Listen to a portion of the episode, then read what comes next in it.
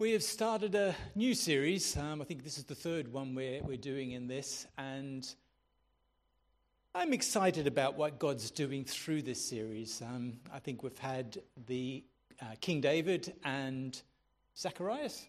Zacchaeus. Zacchaeus uh, so far. And you've got to guess who I'm doing today. There's a little quiz right at the beginning. So hopefully, if the overhead works for me, uh, you have a chance to show your knowledge um, and come up with the right person, and no cheating if you already know who it is. so, we're talking about ordinary people beca- doing extraordinary things because they serve an extraordinary God. And that means that you and I can do extraordinary things because we fit into the category of ordinary people and we do have an extraordinary God. Other way. Joel slide. And I think this is important to remember. Why me is, in some ways, a strange question because why not is a better answer. We can do things not because of who we are, but because we serve a mighty God. And He lives within us, and He empowers us, and He strengthens us, and He enables us so that we can actually go and do extraordinary things. So don't feel limited. Your capacity in God is not limited to what you can achieve in your own strength. Your capacity in God is only limited, and there's no limit to what God can do. And that is an amazing truth. So, oh, that's annoying. they were all supposed to flick up one after the other, but it didn't work. I don't know if even from that you can all tell who it's from. Grandfather of Heman, who was a singer in the charge of the house of the service of, of song in the house of David when David was king. Um, firstborn son who shared the name of our pastor. My father, his father was a Levite who lived in the hill country of Ephraim, a contemporary of the mighty Samson, and who preceded Samson preceded him as the last judge of Israel. So who is it?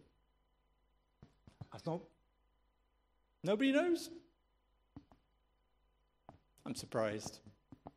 Last judge of Israel. Samuel! Yay! so I think we definitely do need to do some teaching today on this topic because um, it doesn't seem to be a lot there that people know about this incredible man. I mean, he is one of the most amazing men that I read of in the Bible. This timeline, you don't have to worry about it too much, but Samuel comes pretty much in the middle there. Um, just before King David and uh, King, well, King Saul first, then King David, uh, is Samuel as the leader of the people of Israel. He was the last judge. This is the judges. Um, Samuel is um, in green up the top there. And he was actually a contemporary of Samson, the mighty man of God who was able to do incredible things with feats of strength.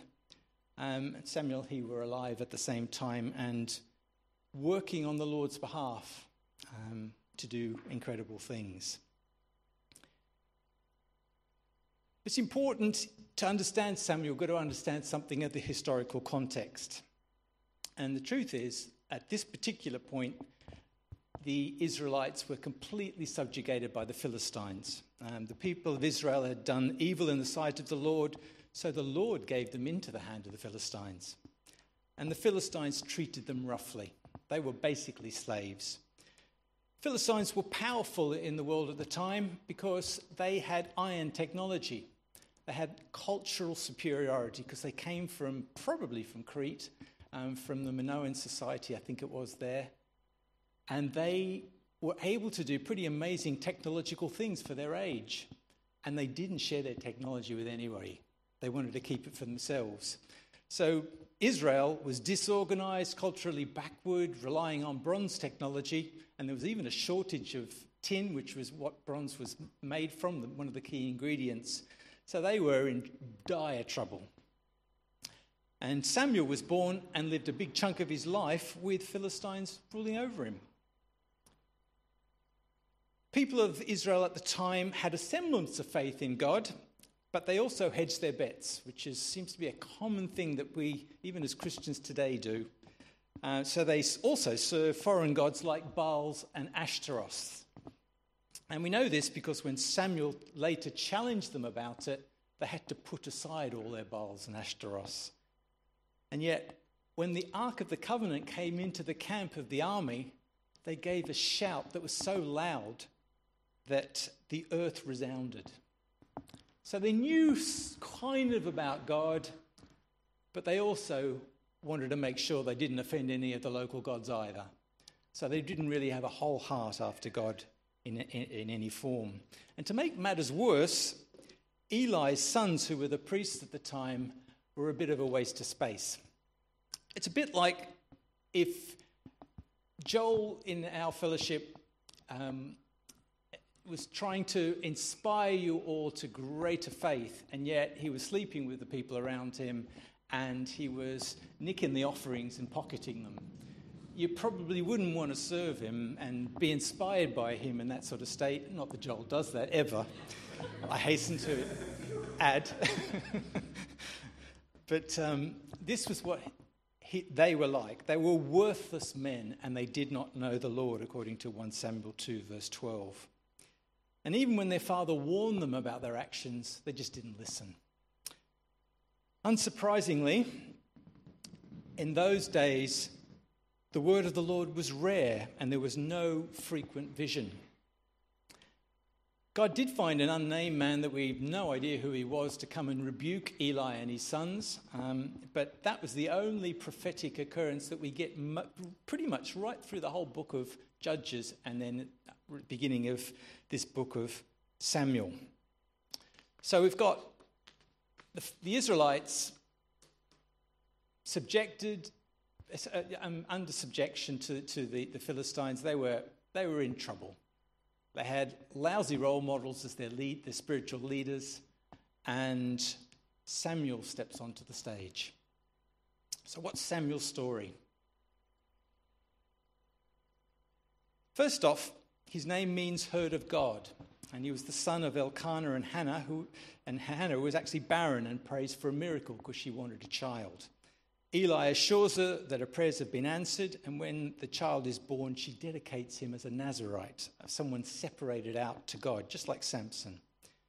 Samuel's father was a Levite family, so he was of the priestly line, and he lived in the territory of Ephraim, and that's why he's called an Ephraimite. From an early age, Samuel was given up by his family, and in the words of my translation of the Bible, he was lent to the Lord as long as he lived, because his mother had pledged this due to Samuel's miraculous conception. So Samuel ministered as a boy to the Lord in the presence of Eli the priest. And the good thing was, he did a pretty good job of it he actually took it seriously. He was faithful in what he did. His service wasn't just something he took lightly. And the people around him all noticed it. The boy Samuel grew in the presence of the Lord. Samuel continued to grow, both in stature and in favor, favor with the Lord and also with men. And like Samuel, and this is before Samuel even really knew the Lord, we must all learn that service for the Lord, in any capacity to what we've, uh, that we're called, we should do to the best of our ability. And beyond that, even, we can stretch ourselves because the Lord is with us and do things that in our own strength we could never actually do. God, serving God is the starting point for a life of faith, a fruitful life of faith, and probably should be the finishing point as well. It's only when Samuel knew how to diligently serve the Lord that God revealed himself to Samuel and spoke directly to him. And most of us, if we've ever been to Sunday school, know the story of how Samuel was called twice, and then on the third time, at the urging of the, the, um, the, the priest Eli, Samuel answered, Speak, for your servant heareth. And then he hears the voice of the Lord to him speaking a prophecy. And Samuel's life is changed from that moment on. He's got a new master, the King of Kings and the Lord of Lords, the God the Father. And he wants to serve that new master with everything he's got. And the truth is, he doesn't actually let anything that the Lord gives to him fall to the ground. Everything that God gives to him, he shares faithfully and completely. And that's why he was able to be known as a prophet. And you know, we also, as Christians, need to learn how to hear from God. We have to learn how to hear from God and be directed by Him. And we've got to firstly know Him in the first place. Our ministry, our life should be coming out of that truth and the truths that He reveals to us as, as we go along in life. And complete obedience to that is what is asked for. You'll have to forgive me because I can't see slides all the way over there, I'm, so I'm, I'm sort of guessing where I'm at. Samuel grew, and the Lord was with him, and let none of his words fall to the ground. And all Israel, from Dan to Beersheba, knew that Samuel was established as a prophet. And the Lord again appeared at Shiloh, for the Lord revealed himself to Samuel at Shiloh by the word of the Lord. God needs people to be his vessels to get his message out there.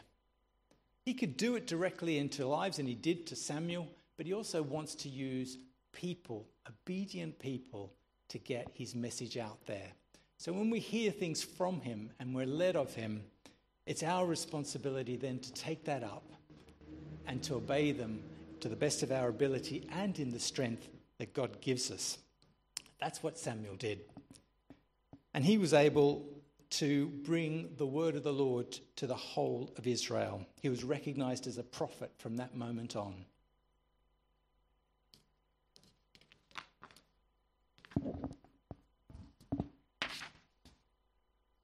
I'm going to go on to the next one, I think. Yeah, obey and grow. When we receive directive words from God and we're sure them from Him, we need to wholeheartedly and completely obey them. Like Samuel, this is how we grow and increasingly live a fruitful life for the Lord. Our Lord Jesus lived a perfect life of obedience to God and set the example that we should do the same. He even went to death on a cross in obedience to the Lord. And what he asks us to do, if we're going to abide in him, we've got to walk in the same way that he did.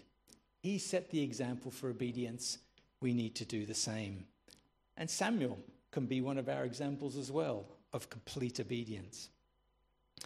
One of the many examples that um, you can see of obedience, and I think Joel mentioned it in his preach, was how Samuel found King David to, to come on, uh, set up King David to come on the scene. Large family, nobody family really, um, no position or prestige, pretty dodgy um, uh, timeline in their, their family history. Lots of people from outside of Israel. There was a prostitute and Ruth, who was a Moabite. And yet, God chose the youngest son, but he chose Samuel to find that person and then anoint him with oil.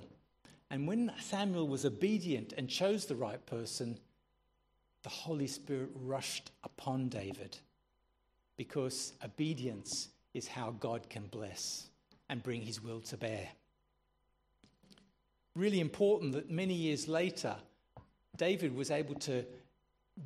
Well, the, the fact that Samuel had anointed him to be king was one of the reasons that the rest of Israel was able to accept him as king. So that act of obedience was so important to setting up David as king. Like Samuel, Christians must grasp, grasp the fact that obedience to God's word is the most important thing we can do in life. Just after the time that Samuel learned how to hear the voice of God and began to give words to the people, the Ark of the Covenant was captured at the Battle of Ebenezer, and the, and the Philistines were literally once again in complete control of the Israelite community. The ark got sent back pretty quick because the, the, Philistines were being literally wiped out by, by God because he didn't like the fact that his ark was in their, their hands and they were trying to put the ark in their temples to other gods. Um, but Israel was in trouble. And it's not for 20 years that we again see Samuel come to center stage. And at this point, the house of Israel is lamenting after the Lord. And I think it's interesting that this is probably, I can't say for sure, but this is probably at the time when Samson died. Mighty strength pushed down the barriers, the, the, the, the pillars in the temple of the Philistines, and he wiped out a lot of their leadership and a lot of their key generals and key, key army people. And of course, the house of Israel would have been lamenting because they realized that their judge had just died. But Samuel steps up. And Samuel said to all the house of Israel, If you're returning to the Lord with all your heart, then put away the foreign gods and the Ashtaroth from among you, and direct your heart to the Lord and serve him only, and he will deliver you out of the hand of the Philistines. So the people of Israel put away the Baals and the Ashtaroths, and they served the Lord only. They were challenged to do so, and they grasped it. And what was the response? They were attacked by the Philistines. But the thing that's key to remember is that here one man stands up and has the guts to say to a people who are struggling, serve the Lord only. Get rid of all the other stuff. Focus on Him, and then you will be set free. He knew his God, and he knew that he, God wanted his people to wholeheartedly follow him, and he mirrored that sort of lifestyle. I believe that God wants us to model and inspire we should be living in such a way that when we go around in life, people look at us and they go, Yeah, we really need to put aside all of these things that are getting in the way of our walk with God because it's not doing us any favors. Because look at this, these people here. They are serving me wholeheartedly and their life is on track.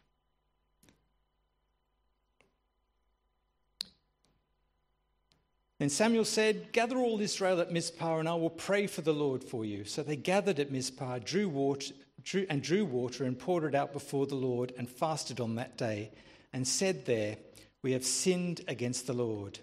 And Samuel judged the people of Israel. If you're a Philistine and you see a big group of people gathering together, we're talking probably hundreds of thousands of people gathering together, you think, rebellion. We're going to go and squish this right now. We've got all of the weapons, those lot have nothing. We've got the technology, we've got the culture, we've got the training. We might have lost a few leaders when that big strong guy pushed over our temple walls and a lot of people died, but we're still way, way, way better than these other guys here. So they come and they attack. And the people of Israel were scared stiff. And I'm not surprised. But instead of running, they looked to Samuel. And they looked to the Lord through him, in effect. And Samuel actually inspired faith and trust in God. And that was so important at this time when there was such a dire need. And the people of Israel said to Samuel, Do not cease to cry out to the Lord for us, to, to, to, the Lord God for us, that he may save us from the hand of the Philistines. So Samuel took the nursing lamb, a nursing lamb and offered it as a burnt, whole burnt offering to the Lord. And Samuel cried out to the Lord for Israel, and the Lord answered him. And Samuel, and as Samuel was offering up the burnt offering, the Philistines drew near to attack Israel. But the Lord thundered with a mighty sound that day against the Philistines and threw them into confusion, and they were defeated before Israel. Like Samuel, we've got to learn that the truth is the Israelites were not going to win that battle. They had pretty well no chance whatsoever in their natural selves. But with God, they could do it. And sometimes we need to pray for God to intercede. And that's what Samuel was doing here. He was crying out to God, offering up sacrifice and bringing God to the forefront and saying, Lord, we can't do this, but you can. And then the Philistines went into confusion, and this disorganized, motley bunch of Israelites were able to basically subdue them. So the whole table was turned, not because of what they could do, but because of what God could do. And that's the important thing. In obedience, Samuel called them all together. In obedience, they'd um, given their life back to him and got rid of all the foreign gods and been wholeheartedly followed the Lord again. And the Lord turns up when we do that. And it was amazing the truth, uh, the, the, the, the victory that was won. Then Samuel took a stone and set it up between Mizpah and Shen and called its name Ebenezer, for he said, Till now the Lord has helped us. So the Philistines were subdued and did not again enter the territories of Israel. And the hand of the Lord was against the Philistines all the days of Samuel. The cities that the Philistines had taken from Israel were restored to Israel, from Ekron to, to Gath, and Israel deliv- uh, and Israel delivered their territory from the hand of the Philistines. There was also peace between Israel and the Amorites. Samuel judged Israel all the days of his life. The first battle where the ark was lost was at Ebenezer. So I think Samuel didn't want him to think about that Ebenezer. He set up another one, a stone of remembrance or a stone of help. And he said, Forget that battle. This Ebenezer, remember that because sometimes we need to remind ourselves of what God has done. We need to pick ourselves up by looking back and going, God, you've been good to us. You are a mighty God and you do great things. Memories can get hazy. Sometimes it's important to even write things down so that we actually hear from God, at what we hear from God. And then we can go back to it and be encouraged yet again. So the prospects of peop- the people of Israel were now turned around completely. They'd beaten their biggest enemy, they were no longer subject to them, they could flourish as a free people. And they had a competent, trustworthy, inspiring leader who knew God and who knew how to hear his voice, and he wanted their best. Things had turned around, and they were able to look to Samuel to keep things turned around. And sometimes we need to do that in our own lives. If things are turned around so that we uh, are doing the right thing, well and good. But if we start to turn back again, we need someone just to help us and encourage us to turn back to the Lord again.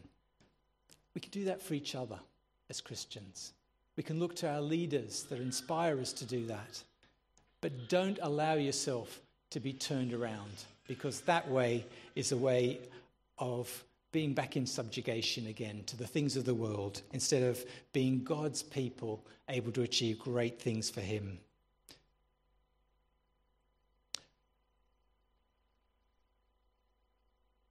When Samuel was old,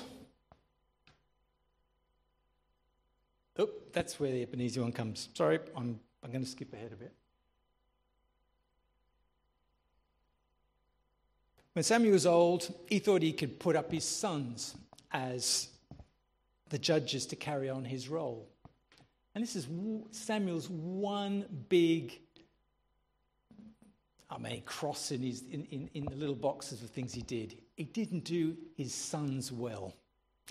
When Samuel was old, he made his sons judges over Israel. The name of his firstborn son was Joel.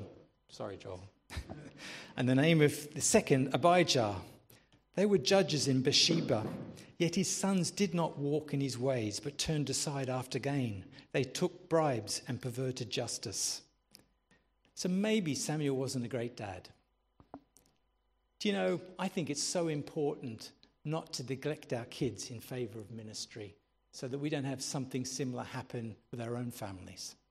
If we've got family, we need to be giving them time and modeling good Christian living to them and inspiring them to become the men and women of God that God wants them to be.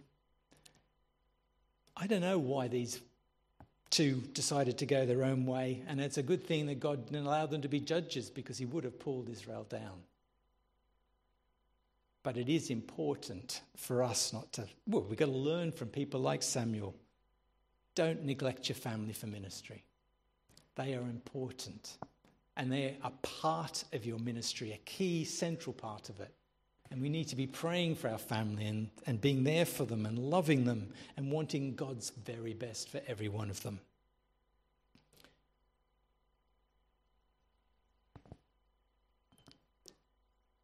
God saw that Samuel needed someone to restrain them. Samuel had been doing that for a long time. He, God knew that people, they can be a bit sheep like at times. They look over there and the grass looks greener, and the sheep just go over there. It might be danger and all sorts of peril, but they'll go there because they think it's better. And sometimes we do need restraint. And that was what the kings of Israel were supposed to do restrain the people and keep them walking with the King of Kings as Lord of their lives, with the king just as his intermediary. Samuel knew that an earthly king could never truly serve to be the king of Israel unless the king of kings was Lord of their life. And he attempted to teach Saul this truth, but failed miserably. And that's why I think in the end they ended up with David, because Saul just kept not understanding that the King of Kings, the Lord of all the universe, was the one he really should be serving and not the people just alone. Earthly kings are human and make mistakes that can be disastrous for their subjects. So Samuel, under God's direction, set up the whole principle that any king or any leader of any sort must be subject to the King of Kings and his word to those people through the prophets. David was hauled in a number of times throughout his life by the prophets coming to him and saying, You're not doing right. That's why he was um, pulled up when he did the whole thing of his adulterous relationship and murder. This prophetic legacy was set up by Samuel so that God's voice through prophets was trumping the authority of the king. And that was so important right throughout the history of Israel because, let's face it, some of those kings weren't that great. And they didn't really serve the Lord in any meaningful way. In fact, some of them led the people away to other gods. So Samuel anointed a king um, to take his place. Wasn't a particularly great thing at the beginning, but by the end, they had King David because of Samuel's second anointing.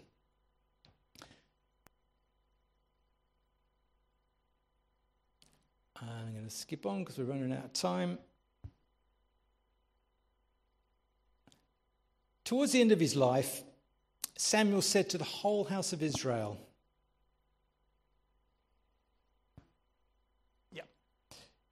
here I am testify against me before the Lord and before his anointed, the new King Saul.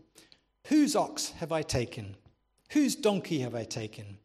Or whom have I defrauded? Whom have I oppressed? Or from whose hand have I taken a bribe to blind my eyes with it? Testify against me, and I will restore it to you. They said, You have not defrauded us, or oppressed us, or taken anything from any man's hand.